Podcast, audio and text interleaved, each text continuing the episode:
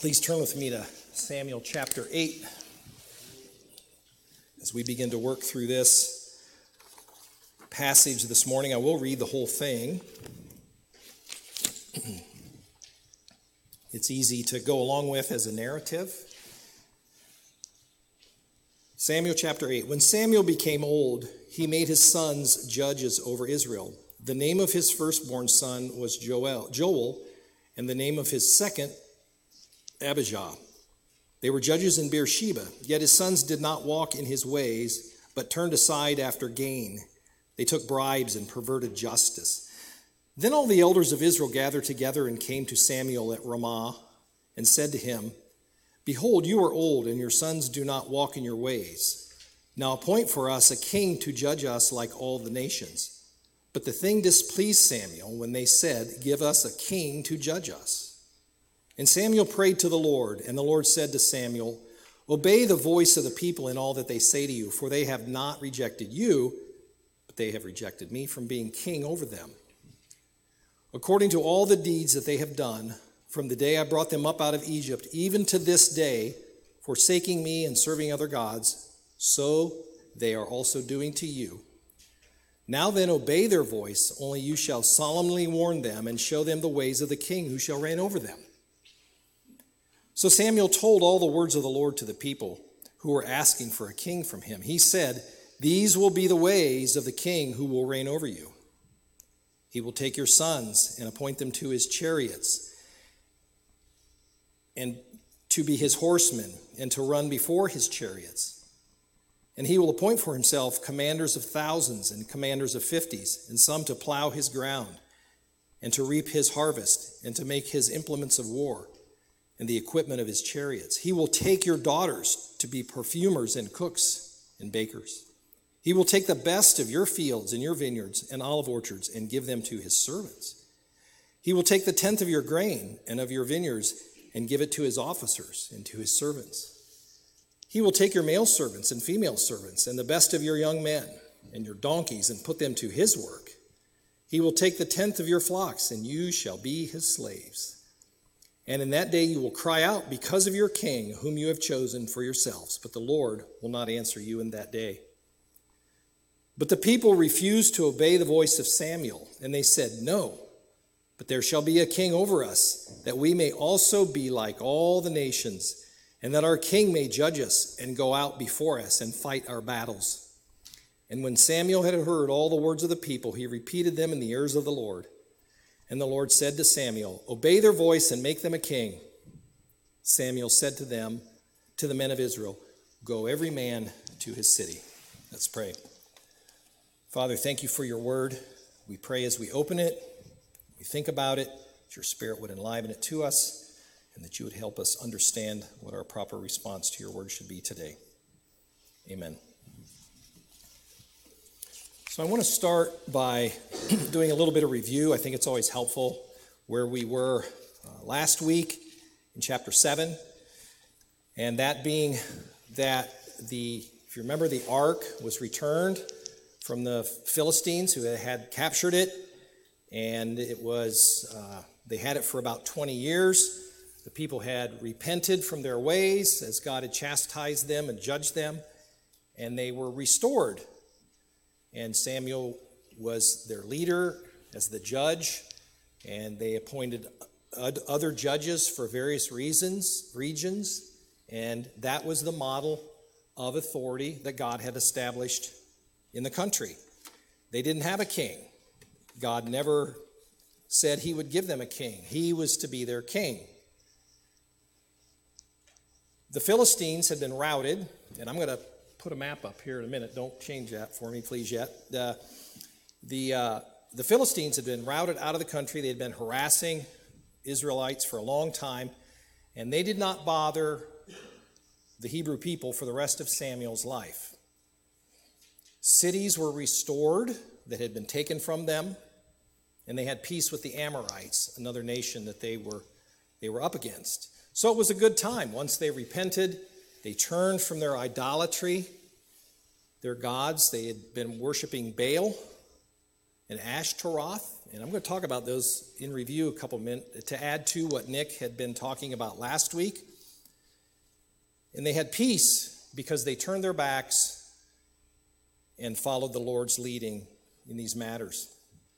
And the reason I want to talk real briefly about Baal, some pronounce it, and Ashtaroth is because these are perfect images of idolatry that existed then that exist today, even though we don't call it that. And it's more indirect because they always had physical representations of their gods. We don't do that here, so we somehow think we're a lot better and we don't have gods.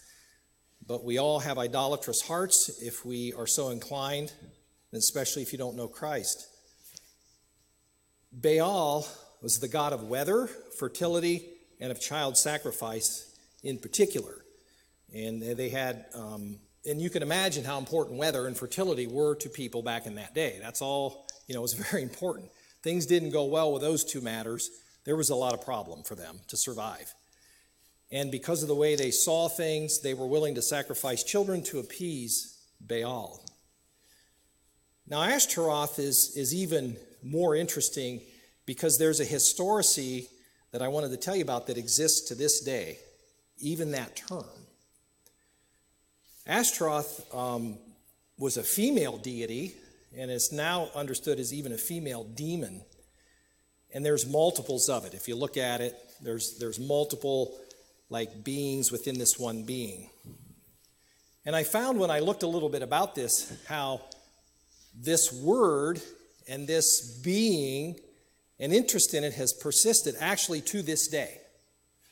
Some of you might be old enough to remember the, the uh, Disney movie in 1971, uh, Bedknobs and Broomsticks.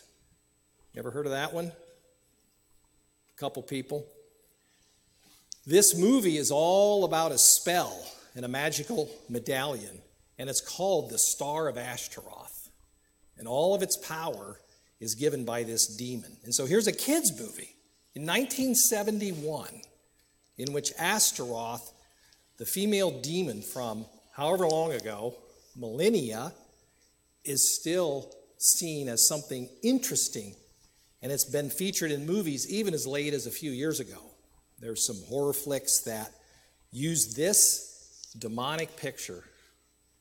And that really says something to me about the power of Satan and his ability to continue to manifest himself in a particular way of evil. But if we look for it, we can see it.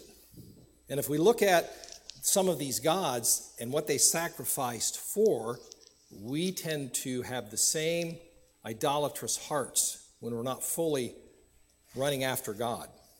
And that's the problem the Israelites had. They had these gods around them in other countries that they were so enamored with sometimes. Looking at the idols of ancient people help us understand our own idolatrous heart.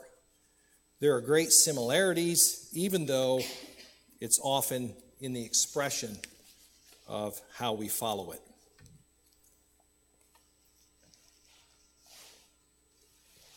So, this, this is a picture of the tomb of Samuel in Israel today. This is a mosque that was built on a synagogue that was built on a church. Originally, after the time of Christ, there was a church here, and then after the destruction of the Judeans in this area, a, synagogue was built, and then at the time of the Muslims, when they came, swept down through the area, they built this. And so this is actually a site where all three religions still are welcome to come.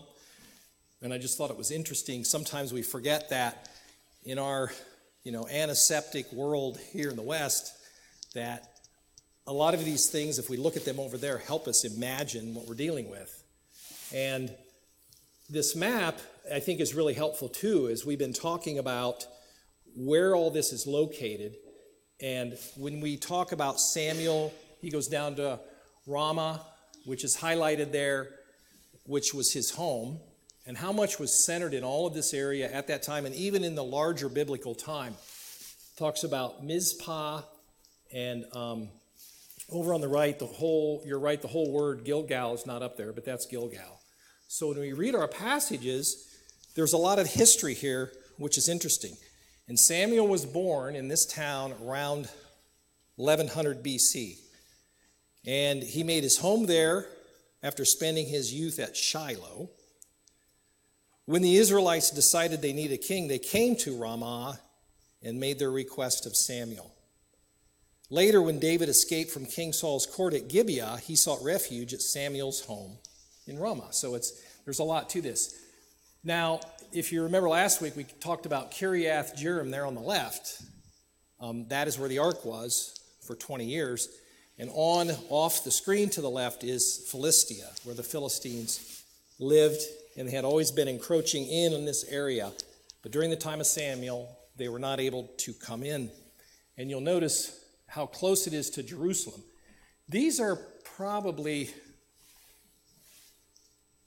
well, these are all walking distances. Now, this is a picture on top of that current mosque, the tomb, looking out, and the far part is actually Jerusalem.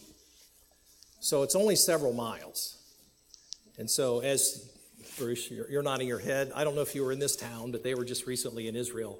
And so we often think of it maybe in different strange terms, but we forget everything was pretty close, it was walkable in short distances. And um, so everything was very close at that time. So we see them going here, going there, different judges, different towns. When Jerusalem was destroyed by the Babylonians in 587 BC, just before the time of Christ, several hundred years, the captives were assembled at Ramah, Ramah before being deported to Babylon to the north. The prophet Jeremiah, who was amongst those who had been captured, wrote about the mourning and weeping in Ramah. So, this area that we're studying is really interesting historically in many ways in the Bible. And I think this helps us get a good picture of what life was like there and how they lived. So, part of my few slides that I have left, I, I kind of made for the kids. They're kind of kid slides. so bear with them. Um, but I have three sections to my talk, which we'll kind of quickly go through as we look at Samuel chapter 8, 1 Samuel chapter 8. We have the return to idolatry, we have the rights of a king, and then the rejection of Samuel's warning. Return to idolatry, rights of the king, and rejection of Samuel's warning. And this chapter is really, really significant in the whole uh, flow of things in 1 Samuel and even 2 Samuel because this is what sets, sets the stage for the coming of who? Saul, David, Solomon, kind of the rest of the history of Israel with regard to the kings. And so this is the turning point that it happens because of the sin of the people. And so, as we open it up and we look in the first several verses, the first couple verses, we see Samuel's sons were appointed to be priests and judges, or judges for Israel. Now, remember that Samuel grew up where? Samuel grew up in Eli's home and the temple. And, he, and his sons, Hophni and Phinehas, Eli's sons, did what? They perverted justice, and God judged them. And so Samuel saw this, presumably, as he grew up. And yet, here we have Samuel's two sons, ironically, doing the same thing and abusing God's people. So it's kind of hard to imagine that this happened. And of course, there's a lot of pontification out there about why Samuel's failure as a father, maybe not. Um, you know, we talk about amongst us with our kids, you know, that there's, in a way, there's no guarantee how they're going to turn out. You know, you can do everything right, and they might pervert justice in their adult lives, in a sense. You don't know. There's no guarantees. So we can't really draw much from this passage, Samuel's failure or not. We just look at it as it is, um, surprised. Nevertheless, this is what happens. And so here we have who comes to Samuel the elders, okay, the people didn't come in a big mob, but the elders, and that's what this picture is kind of like highlighting a little bit. The elders come, and for who knows what number of reasons they're worried, right? Maybe they thought, well, here we have the same thing happening that happened before. It's only been a, a generation or so.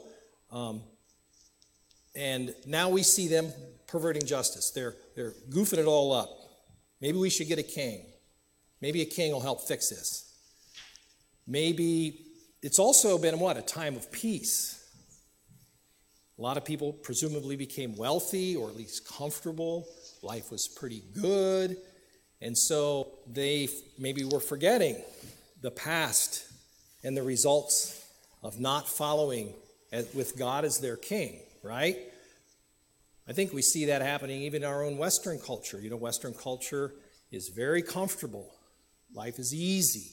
New generations can forget the past, not look at the past and say, boy, if we do that thing, it might not go well for us. And yet we have a lot of people asking to do the thing of the past. We don't need to run down that rabbit trail, but we can think about that. This is what people tend to do over time. They tend to forget. Maybe we're lazy. Maybe we're too comfortable. Maybe they were lazy and too comfortable.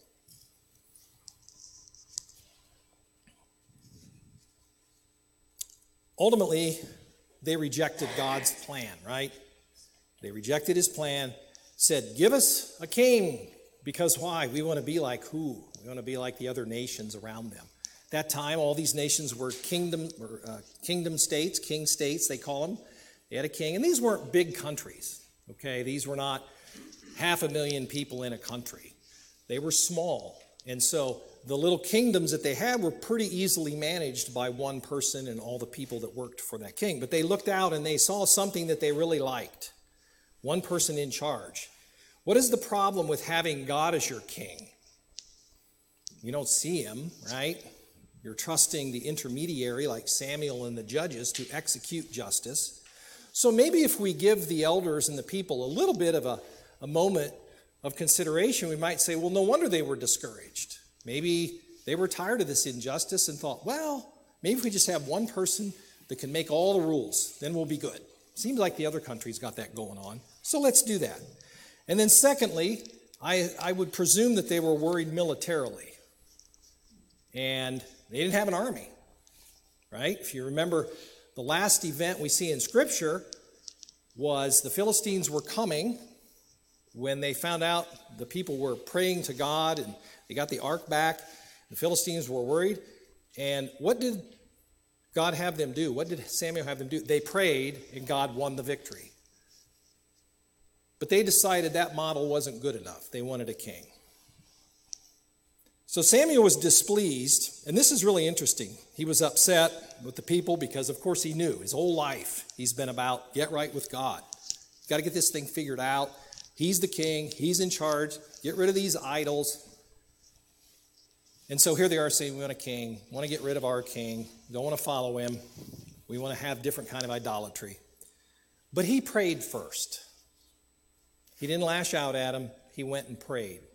And you know, as a leader in the church, that's a good thing for me to remember. It's a good thing for all of us to remember. When something's going on, don't overreact. Because if there was a time to overreact, that was it. But he went and he prayed to God. And God gave him the direction he didn't expect, right? What I find interesting here, and I've been alluding to, is that as long as Israel followed God's ways, they didn't need a king. You know, that's a lesson that we'll kind of come back around to at the end. As long as we follow God, we don't need an idol, another idol. We don't need another king to follow. We don't need a, a person up here to follow. He's our king. And yet, they rejected him. One commentator said this was an attempt to accomplish through a political act that which could only be achieved through ongoing spiritual responsibility. Trying to solve that which is ultimately spiritual with politics of their day. Of course, that's true for us, right? We have to be careful in all of our efforts in our democratic type society that as Christians, we don't lean heavily on thinking all of our solutions will be political. We have to trust the king. We have to figure it out, of course, but if we find ourselves feeling like I'm just pursuing a political solution to problems, we're probably across the line further than we need to be as Christians. Deuteronomy chapter 16, verse 18, gives us what the original command was and how this structure was to be worked out. God was talking to the Israelites when they were in the desert, and he said, You shall appoint judges and officers in all your towns that the Lord your God is giving you, according to your tribes, and they shall judge the people with righteous judgment. You shall not pervert justice, you shall not show partiality, and you, and you shall not accept a bribe, for a bribe blinds the eyes of the wise and subverts the cause of justice and the righteous. Justice and only justice you shall follow, that you may live and inherit the land your Lord God is giving you. So that's the way it was meant to be. And they're saying, that's not good enough. Give us a king. Got a couple little tangents today. You know, I like tangents. You know what a tangent is, right? I'm not a mathematics guy at all, but I do know a tangent is moving away off to the side of kind of your, your target, right? I think tangents can be good. Hope to pop your thinking about things principally as we go through these things. Sometimes when people are frustrated by church leadership, maybe you've been part of this, maybe you've seen it, bad church leadership in a given church, what tends to happen? We maybe try to find other ways to deal with it. Maybe we say, well, let's go do this, let's go do that. Let's try to move away from the, let's not do church anymore. I don't go to church. I know people that no longer go to church after attending church for 50 years because they just don't need it anymore. They don't need it. A lot of people since COVID said, I don't need church. Just be at home, me and God, my family, we're good. Because we don't like what goes on in the church. A bunch of hypocrites, sinners, maybe they've been abused. Yeah, maybe. Um, but what the problem, what is the problem with that? New Testament example is we gather in churches. So we, like the Israelites of the day, might say, you know what, that system doesn't work. I'm done with it. That's not good enough, though, because God desires his people to be gathered together in churches. So let's not fall for that one, okay? Let's gather together, muscle through it, work it out. Doesn't work out, go somewhere else. But stay gathered together as his people. So now we're going to look at the rights of the king. And it's kind of a, we don't have to look at all of the areas. We'll, we'll kind of go down through it. Because what it does, does is gives you a sense of the overwhelming nature of the change that's about to come. And I've listed several things here from verses 10 to 18.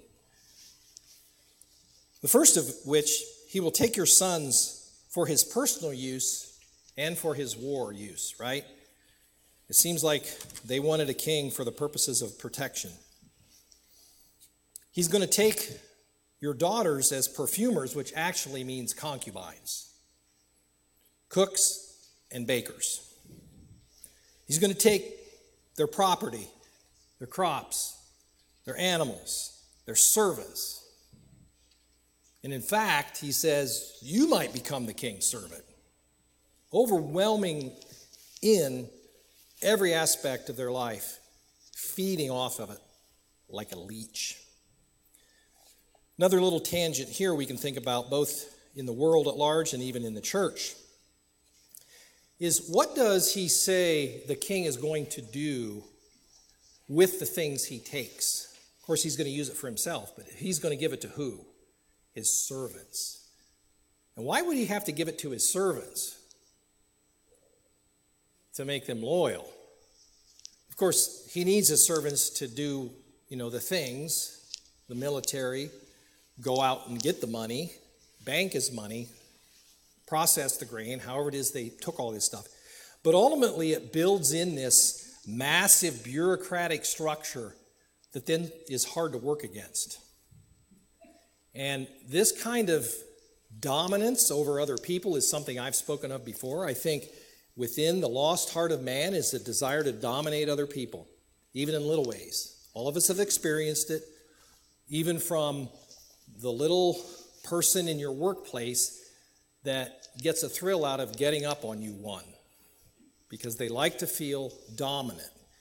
Maybe we do this to other people and don't realize it. But in bigger structures, in nations, history clearly shows us that our experience in the West with our relative freedom is unique in world history.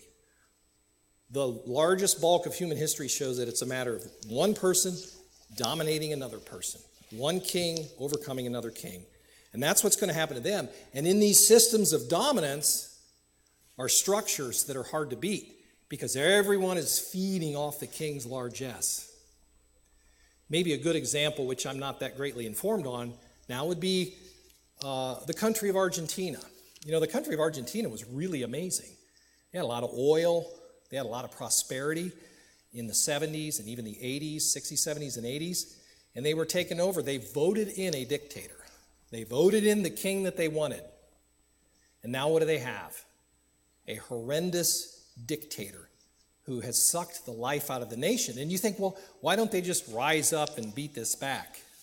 It's because I, I believe because it's so difficult to do because he's built in a structure, a bureaucratical structure that keeps people suppressed. So once you're at that point, it's, it's hard to turn the ship around. And I dare say that can happen in the church. That's why some churches you, you look at, and I don't like to criticize the church, but I think the lessons you can take um, are valuable from what goes on in some places. Like, nah, we're not doing that. Is that if we allow leaders, a leader, maybe in particular, to have autonomy, he will build a structure of bureaucracy that's hard to deal with. And you look at major failings, maybe moral failings or some kind of thing with a church leader, and you look at how long it's gone on, you say, How could that go on so long before something happened? It's because there's always, almost always, a structure there to support it, even if it's kind of an unwilling structure, even if it's just raw power. People are cowed into submission and nothing happens. And so, when we ask for a king, and we can ask for a king in our personal life, that thing may rule us. We can ask for an autocratic spiritual leader in our life, that thing will rule us eventually. We can ask for an autocrat in a nation, that thing will rule us eventually, because that's the nature of this kind of power, and we're asking for it. My tangent godless rulers will almost always take what they can from people. And so when people say, well, we never saw it coming, you could see it coming if you just opened your eyes to see what's coming. So this is a pretty dire situation, right? I mean, this is pretty ugly. Can you imagine someone saying, if you if you have this king, this is what he's going to do? And what do they do? They reject the warning. But the people refused to obey the voice of Samuel, verse 19, and they said, No, there will be a king over us. Wow.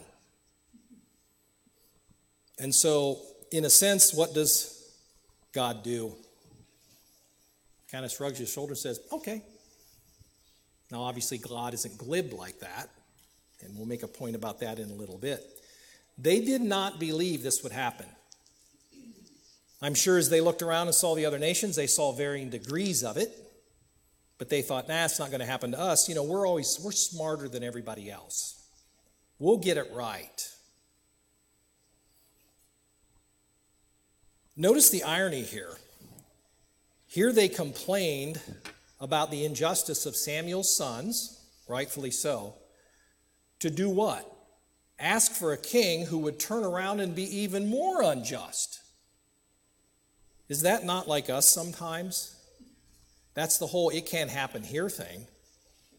True in life in the church, bad leadership, oh, that can't happen here. It's not going to happen here. We'll be fine. We'll be okay. We don't, we don't have to really kind of hang to these principles that we understand today God is using in us. The church, give us a charismatic pastor who's youthful, smooth with words, good looking, and wears skinny jeans or whatever. Pick up skinny jeans. You know what I mean. Give us that, because that's what other churches have. We want to be like the other churches. We want to be like the other people. Maybe we're not called to that. Give us, give us someone, someone. Got to be careful about that. Another commentator said any attempt to have an earthly king to take the Lord's rightful place will end catastrophically. And I like that word catastrophically because that's the picture God says is going to happen. It's a catastrophe, not a mistake, it's a catastrophe. And I think in our world today, in matters of sin and the intensity of the kinds of sins that are going on around us, and if we get drawn into these sins, they're ultimately sins of idolatry, right? I want more money. I want more sex. I want more stuff. I want more friends. I'm going to go pursue that instead of God. When we know better, will end catastrophically. That's why people seem to blow up all of a sudden out of nowhere. You're like, whatever happened to them? They were quietly in their heart seeking for another king. They were entertaining other idols and now it's on their throne, and it ends catastrophically. And that's not just to scare us into submission to God, not at all. It's to highlight the choice that we have before us. Serve God in His ways, the best that we understand them. We'll be imperfectly, we'll still stumble and fall. We get up, we repent, we move on. Or we can serve the idols of the world, whatever that, especially one or two things is, it will end catastrophically.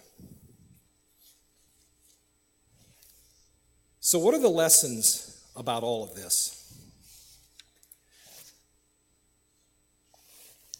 One question prompts a thought about what we can learn is how many times have you gotten the thing you obsessed over only to find it empty? Yes?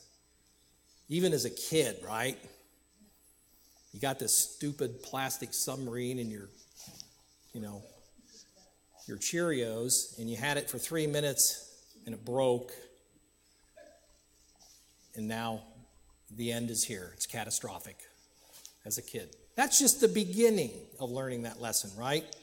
We want something so much we might obsess about it. And that's, that's a good warning. Um, and I've tried to heed that warning in my own life when I'm doing something, even, even in ministry or traveling or whatever. Like, if it becomes like obsessive, like tell yourself, wait, let's back up and take a look at this. Because it's, it's, it's stealing my heart, stealing part of my heart. I'm trusting in this thing to fulfill me, right? It could be catastrophic if we're not careful. So be careful what you wish for. We like that phrase. I like it. Be careful what you wish for. Careful what we obsess over. Do we obsess over church growth? Oh, we got to have a church plant, which we did. We got to do this. We got to have that ministry. We got to have this. And obsessing as if that's our answer. Those things are not our answer. We're going to do them here and there. But be careful because sometimes those things don't end well if God is not leading in that direction.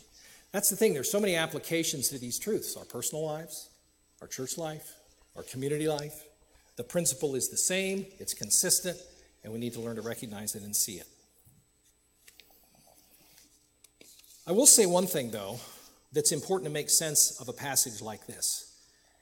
And even as I was reading a few different commentaries, um, usually when I, I study, I do my whole own setup. I do my study until I'm like out of things to study directly, and then I read commentators. I don't read them first because I often don't agree with their, their interpretation of a particular passage.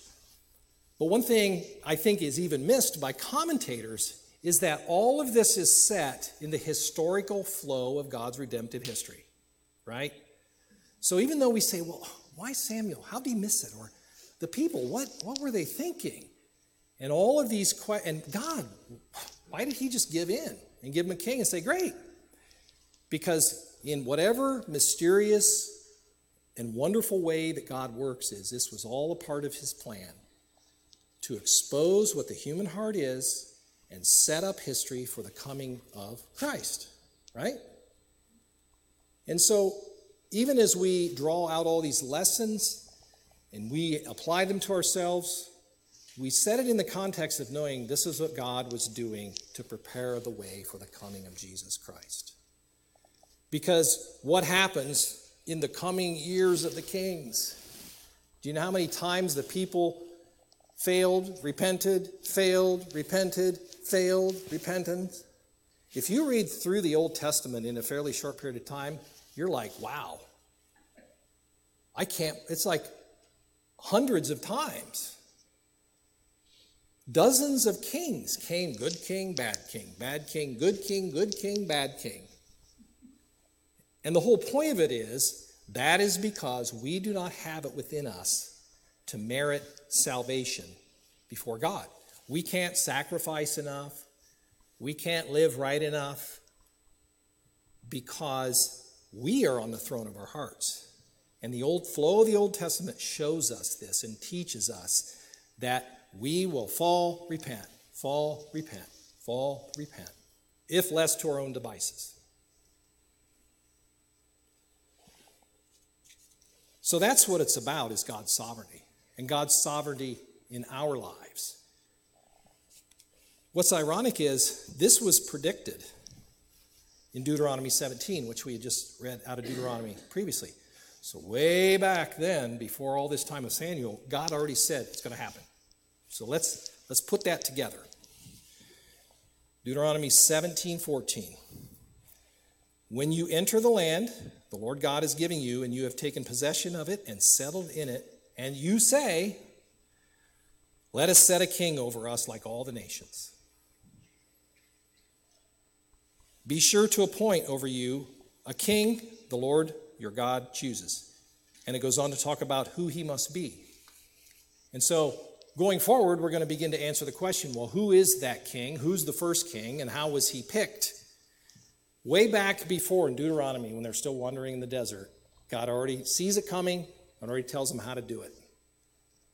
That wasn't giving them permission, but he already predicted it because he knew that this is what was going to happen and it was part of his plan. So when Samuel said, Lord, what do I do? He said, Do what they ask you. So when God tells us to do what He wants us to do, let's follow Him. And let's keep Him on the king of our hearts, king of our lives every day.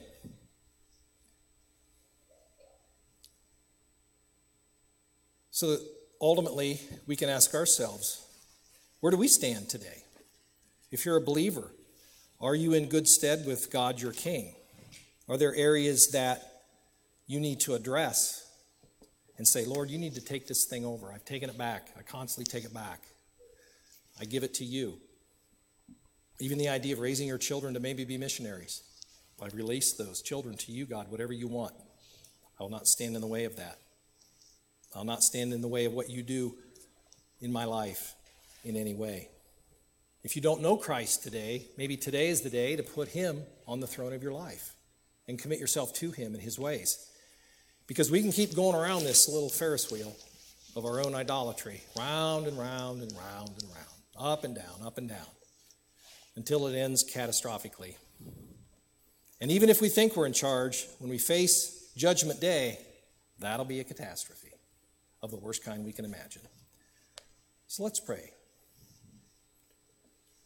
Our Father, we thank you that you indeed are the King we need.